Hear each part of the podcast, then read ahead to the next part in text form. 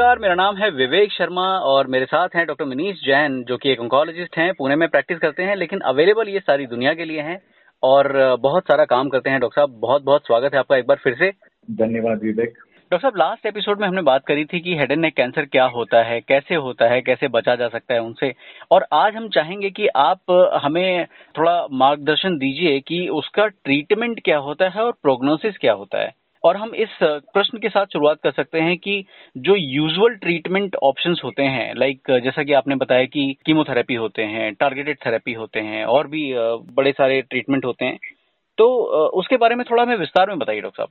सबसे इम्पोर्टेंट चीज़ है head and neck cancer treat करने के लिए मल्टी डिसिप्लिनरी टीम ये कोई एक आदमी का खेल नहीं है या कोई अकेला उसको नहीं कर सकता है।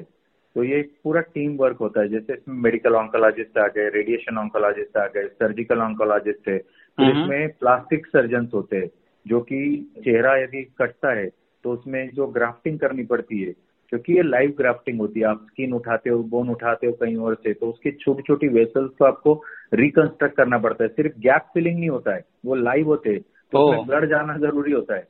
तो ये काफ़ी स्पेशलाइज सर्जरीज होती है। फिर इसमें मैक्सो लो फेशियल प्रोस्टोडेंटिस होते हैं, जैसे कि आपका यदि साइनस कट रहा है यदि ऊपर के हिस्से के दांत कट रहे हैं तो वो हिस्से को फिर से रिकंस्ट्रक्ट करने के लिए स्पेशल डेंटिस्ट होते हैं। ईएनटी e लोग होते हैं जो पिछले हिस्से में नाक और जैसे पीछे का हिस्सा नेजोफेरेंजियल या उनको ट्रेकोस्टॉमी की ज़रूरत पड़ती है तो ईएनटी e के लोगों के काम पड़ता है। फिर इसमें आते हैं स्पेशल नर्सेस फ़िज़िकल थेरेपिस्ट जो कि आपकी एक्सरसाइज लेंगे स्पीच थेरेपिस्ट होते हैं ऑडियोलॉजिस्ट होते हैं साइकोलॉजिस्ट होते हैं साइकियाट्रिस्ट होते हैं सोशल वर्कर्स होते हैं न्यूट्रिशनिस्ट होते हैं ये सब लोगों की एक टीम होती है ये कोई अकेले का काम नहीं है। हम्म। तो ये हमको बहुत समझना ज़रूरी है कि बिना team work head and neck cancer को ट्रीट करना आसान नहीं होता है और अकेले हाथ से ताली बजाओगे तो अच्छी बजेगी नहीं लेकिन सब मिल के बजाओगे तो बहुत अच्छी बजेगी। तो ये एक बहुत इंपॉर्टेंट एस्पेक्ट होता है इसीलिए सबसे पहले टीम होना ज़रूरी है। दूसरा एस्पेक्ट है कि जैसे कि कैसे ट्रीट किया जाता है हेड एंड नेक कैंसर यदि आपने 25-30 टक्का लोगों में जो हम जल्दी कैंसर डिटेक्ट कर रहे हैं तो उसमें आपको ऑपरेशन करके निकाल देना है। आसपास के जो भी हिस्से होते हैं उसको पूरा डिज़ीज़ फ्री एरिया को उठाना पड़ता है। यानी आप सिर्फ़ शेव ऑफ़ करके ट्यूमर को नहीं उठाते हो बल्कि उसके आसपास के जो नॉर्मल टिश्यू का भी थोड़ा हिस्सा उसके साथ में उठाते हो ताकि आपकी मार्जिन क्लीन आए। हम्म। सबसे पहले तो डॉक्टर ने ये बताना है पेशेंट को कि क्या सर्जरी होने वाली है उससे क्या आपका चेहरे में क्या बदल आने वाला है। तो ये एक शेयर्ड डिसीज़न मेकिंग होती है। कोई लोग बोलेगा मुझे नहीं सर्जरी चाहिए। तो अर्ली स्टेज कैंसर के अंदर आप रेडिएशन का भी एक ऑप्शन ले सकते हो जो कि काफ़ी इफ़ेक्टिव है जिसमें आपको चेहरे को या गले को या आपके वॉइस बॉक्स को काटने की ज़रूरत ना पड़े। एकदम अर्ली सर्जरी ये भी होती है कि लेजर टेक्नोलॉजी से आप कर सकते हो। जैसे कि लैरिंजियल कैंसर है बहुत छोटा सा वॉइस बॉक्स पे कैंसर है। तो आप उसको एक लेजर से कट कर दो। और यदि वो थोड़ा बड़ा है तो आप उसको एक्सीजनल सर्जरीज बोलते हैं वाइड लोकल एक्सीजन या आसपास के लिम्फ नोड में गया तो लिम्फ नोड डिसेक्शन फिर आता है रिकंस्ट्रक्टिव सर्जरी जैसे कि प्लास्टिक सर्जरी जो हिस्सा निकाल दिया है जबड़े का या गले का या आपका वॉइस बॉक्स निकाला है तो वो भी रिप्लेस करके स्पेशल इंस्ट्रूमेंट डाल के लोग बात कर सकते हैं। इलेक्ट्रॉनिक बातें जैसे रोबोटिक बात होती है ना वैसी हम्म, बात हम्म। होती है उससे। अमेजिंग वो थोड़ा हाँ वो रोबोटिक स्टाइल में क्योंकि वो इलेक्ट्रॉनिक वो होता है उसमें वॉइस हम्म, बॉक्स हम्म, हम्म। तो वो डालने से उस तरह से। तो सर्जरी जो होती है ना ये थोड़ी सी लोग डरते भी है और इससे थोड़े साइड इफ़ेक्ट आ भी सकते हैं। जैसे गला स्टीफ हो जाना या आपको स्वालिंग में दिक्कत होना या आपका थायराइड ही कट गया तो थायराइड डिस्फंक्शन या थायराइड कम हो जाना शरीर में या किसी किसी को सांस नलिका पे ट्यूब डालनी पड़ती है जैसे उसको ट्रेकेस्टोमी बोलते हैं। फिर दूसरी टाइप की ट्रीटमेंट होती है रेडिएशन जैसे मैंने बताया अर्ली स्टेज कैंसर में आप सर्जरी यदि कोई नहीं ले पा रहे तो उनको external beam radiation I M R T three D C T R T proton therapy इस तरह से या इम्प्लांट्स कर सकते हो रेडिएशन इम्प्लांट्स लेकिन वो कम होते ज़्यादा करके I M R T use होती है, ये पेशेंट्स में ट्रीट करने के लिए। इसमें एक महत्वपूर्ण बात होती है कि आपकी डेंटल हेल्थ अच्छी होनी चाहिए, नहीं तो टूथ डीके काफ़ी होता है रेडिएशन के बाद। तो अच्छा। डेंटिस्ट से मिलके पहले पूरा मुँह ठीक से देख लेना ज़रूरी होता है फिर यदि आपने रेडिएशन लेते वक्त में पूरा वन टाइम में ट्रीटमेंट खत्म करना है बिना रुके यदि आपको खाने में दिक्कत हो रही है तो ट्यूब डाल के खाइए लेकिन ट्रीटमेंट में ब्रेक मत आने दीजिए और आपका यदि थायराइड भी रेडिएट हो रहा है तो थायराइड को चेक करते रहिए क्योंकि ये छह महीने से दो साल के करीब अंतर में हाइपोथायराइड होने के चांस होते हैं वो तुरंत नहीं होते हम्म। बाद में होते हैं इसीलिए उसके ऊपर ध्यान देना ज़रूरी होता है। जो तीसरा इम्पोर्टेंट चीज़ होता है वो कीमोथेरेपी लेकिन वो एडवांस स्टेजेस में यूज़ होता है। जैसे कि आपका यदि स्टेज थ्री फोर कैंसर है तो आपको कीमोथेरेपी या तो पहले लेना है, फिर बीमारी छोटा करना है, जिसको इंडक्शन कीमो बोलते हैं, या रेडिएशन के साथ लेना है, जिसको बोलते हैं कीमो रेडिएशन या सर्जरी करने के बाद में कीमोथेरेपी और रेडिएशन लेना है। तो इस तरह से होता है ये लोकली एडवांस स्टेजेस में।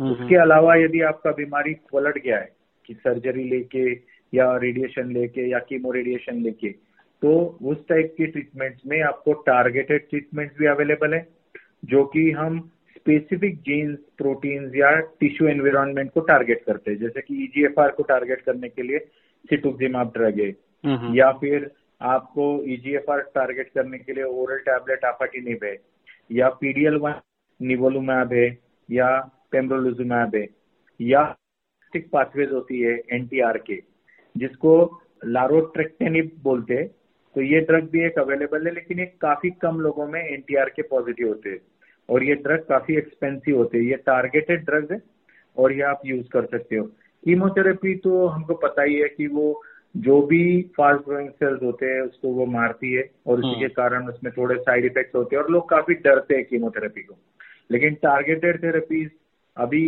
कम साइड इफ़ेक्ट वाली है लेकिन वो अभी फ़िलहाल साइड इफ़ेक्ट करती है आपके पॉकेट पे क्योंकि वो हम्म। एक्सपेंसिव होती है। करेक्ट तो ये एक एस्पेक्ट होता है। फिर हमारा जो फोर्थ एस्पेक्ट होता है वो होता है फ़िज़िकल इमोशनल और सोशल जैसे मैंने बताया कि इमोशनल वेलबींग बहुत इंपॉर्टेंट होता है सोशल वेलबींग बहुत इंपॉर्टेंट होता है। यदि आपका चेहरा कट जाएगा और आप काम पे ही नहीं जा पाओगे या आप हम्म। अपने आप से ही डर जाओगे कि अब तो क्या होगा मेरे जीवन में तो see you maybe the only earning member as said males में ज़्यादा होता है। और वो अकेले बहुत सी बार मेल्स अकेले अर्निंग मेंबर होते हैं। हम्म, तो ट्यूब लेके कैसे काम पे जाए? नाक में से ट्यूब डली है चेहरा कट गया है अब तो मैं ठीक से बात ही नहीं कर पा रहा हूँ। पहली बात तो कैंसर होने ही मत दो। हुआ तो फिर डरो मत पूरा हम्म। लड़ो। और जो हुआ है वो अपने ही कारण हुआ है। इसीलिए हमने जीना नहीं छोड़ना है। ये बात गलत होती है कि अब ये हो गया तो कैसे जिएँगे? See you will have to make sure कि वो पेशेंट ने न्यूट्रिशनली फिट रहना है। उनका खाना पीना नली से दो उनको relaxation techniques emotional support spiritual support financial support social support पूरी तरह से देना ज़रूरी है क्योंकि हमारे देश का सबसे महत्वपूर्ण कैंसर है जो कि एक्चुअली हमने रोकना चाहिए। हम्म, लेकिन हम ट्रीटमेंट की बात कर रहे हैं। ये कैंसर होना ही नहीं चाहिए क्योंकि ये तंबाकू ही नहीं खाएँगे तो कैंसर होगा ही नहीं। पिचासी का कैंसर तो उसी से हो रहा है। बिल्कुल तो बिल्कुल। ये पूरी तरह से प्रिवेंटेबल है। लेकिन। हम लोग इसके बारे में ना बात करते न इसके बारे में हम अवेयरनेस लाते हैं बल्कि एक दूसरे से मिलते हैं तो उसके हाथ में फिर तंबाकू पकड़ा देते हैं। Because we think it is a way of socialising और यहाँ तो बच्चे आठवीं नौवीं से खाना शुरू कर दिए। करेक्ट तो this is really scary and we are the capital of Hmm. head and neck cancer in the world. दुनिया का 60 टक्का कैंसर हेड एंड नेक का इंडिया में हो रहा है माय और गॉड उसमें कई सारे कैपिटल है अपने यहाँ जैसे कि अपने यहाँ गोवा में एक प्रकार का कैंसर हो रहा है पौंडीचेरी में अलग टाइप का है मिजोरम में अलग टाइप का है उड़ीसा में अलग टाइप का है आसाम में अलग टाइप का है महाराष्ट्र में अलग टाइप यानी हमारे तंबाकू खाने के सुट्टा पीने के चिलम पीने के इतने अलग अलग तरीके हैं कि वहाँ के एरिया के कैंसर अलग है। डॉक्टर साहब जब हम कैंसर ट्रीटमेंट की बात करते हैं तो कई बार ये हमारे जहन में आता है कि टेस्ट जो है बड़े इंपॉर्टेंट होते हैं और टेस्ट बड़ा वाइटल रोल प्ले करते हैं। बेसिस ऑन टेस्ट आप डिसाइड करते हैं कि कौन सी दवाई देनी है कौन सी थेरेपी देनी है। तो हेड एंड नेक कैंसर के क्या टेस्ट होते हैं? हेड एंड नेक कैंसर में सबसे इम्पोर्टेंट टेस्ट होता है कि आप पेशेंट के मुँह में देखो पहले। सबसे इम्पोर्टेंट फ़िज़िकल उनमें एक उंगली डाल के चेक करो मिरर से चेक करो लाइट एंड मिरर बोलते हैं जिससे। फिर आप एंडोस्कोपी करा सकते हो जिसको हम लैरिंगोस्कोपी फेरिंगोस्कोपी नेजोफेरिंगोस्कोपी या पैन एंडोस्कोपी बोलते हैं। जैसे दूरबीन डाल के अंदर चेक किया जाए फिर। वहाँ से एक नीडल से एस्पिरेशन करो या उसका एक टुकड़ा निकाल लो फिर उसको मॉलिकुलर टेस्टिंग को भेजो। Specific genes EGFR MSI PDL one CPS score इस तरह से आप उनकी टेस्टिंग कर सकते हो। उसके अलावा इसको जो टेस्टिंग होती है वो एच वायरस के लिए टेस्टिंग किया जाता है। फिर इसमें कुछ लोग बेरियम स्वालो से डायग्नोज होते हैं कुछ लोग एक्सरे से डायग्नोज होते हैं कुछ sonography CT scan MRI bone scan PET scan इस तरह से आपको स्कैन करनी है।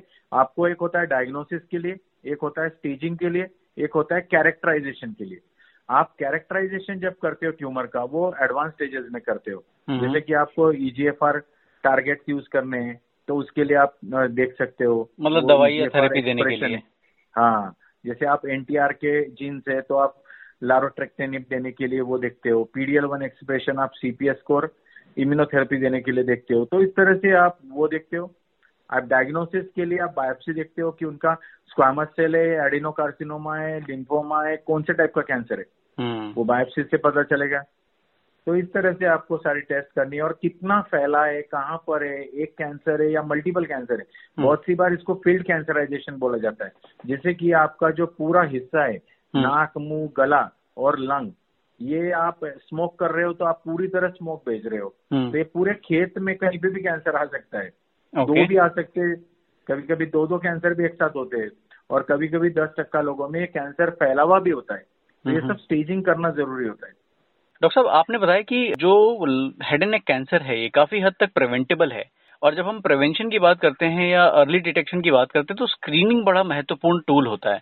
तो इसकी स्क्रीनिंग संभव है क्या? मतलब इतने बड़े देश में जहाँ पे इतना यू नो प्रबल ये कैंसर है स्क्रीनिंग पॉसिबल है क्या? और अगर पॉसिबल है तो क्या कर सकते हैं हम? स्क्रीनिंग पूरी तरह से पॉसिबल है क्योंकि इसमें कोई पैसा ही नहीं लग रहा है। ओके आपको पेशेंट के सिम्टम्स देखने हैं, आपके उसके मुँह में देखना है आपको एक टॉर्च चाहिए एक मिरर चाहिए। आपको कोई स्कैन तो करना है नहीं। आपको उसके यदि गले को हाथ लगाना है उसके मुँह में देखना है इसको क्या पैसा लगता है? हम्म। आपको लगता है इच्छा शक्ति। आपको आपके पास में ऑलरेडी जो वर्कर्स है हेल्थ वर्कर्स आप उन्हीं से आप अपने हॉस्पिटल में डॉक्टर से ये करवा सकते हो। सिर्फ़ लोगों की इच्छा होनी चाहिए कि मैं स्मोक कर रहा था मैं टबैको च्यू कर रहा